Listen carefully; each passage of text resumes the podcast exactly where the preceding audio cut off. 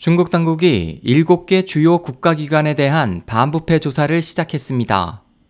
2일 당 기관지 인민일보의 인터넷판인 인민망 등에 따르면 중국 반부패 사정 작업을 주도하는 중국 공산당 중앙규율검사위원회는 전국 인민대표대회와 전국 인민정치협상회의, 중국 공산당 중앙판공청, 중앙조직부, 중앙선전부, 통일전선공작부, 국무원 판공청에 기율조사팀을 파견했습니다.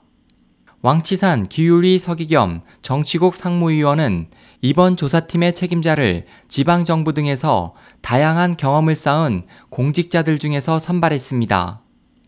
이에 대해 언론들은 해당 기관과 연관이 없는 외부 인력을 조사팀으로 배치하는 것은 새로운 형태의 반부패 조치로 조사에 대한 객관성과 독립성을 높이려는 것으로 보고 있습니다.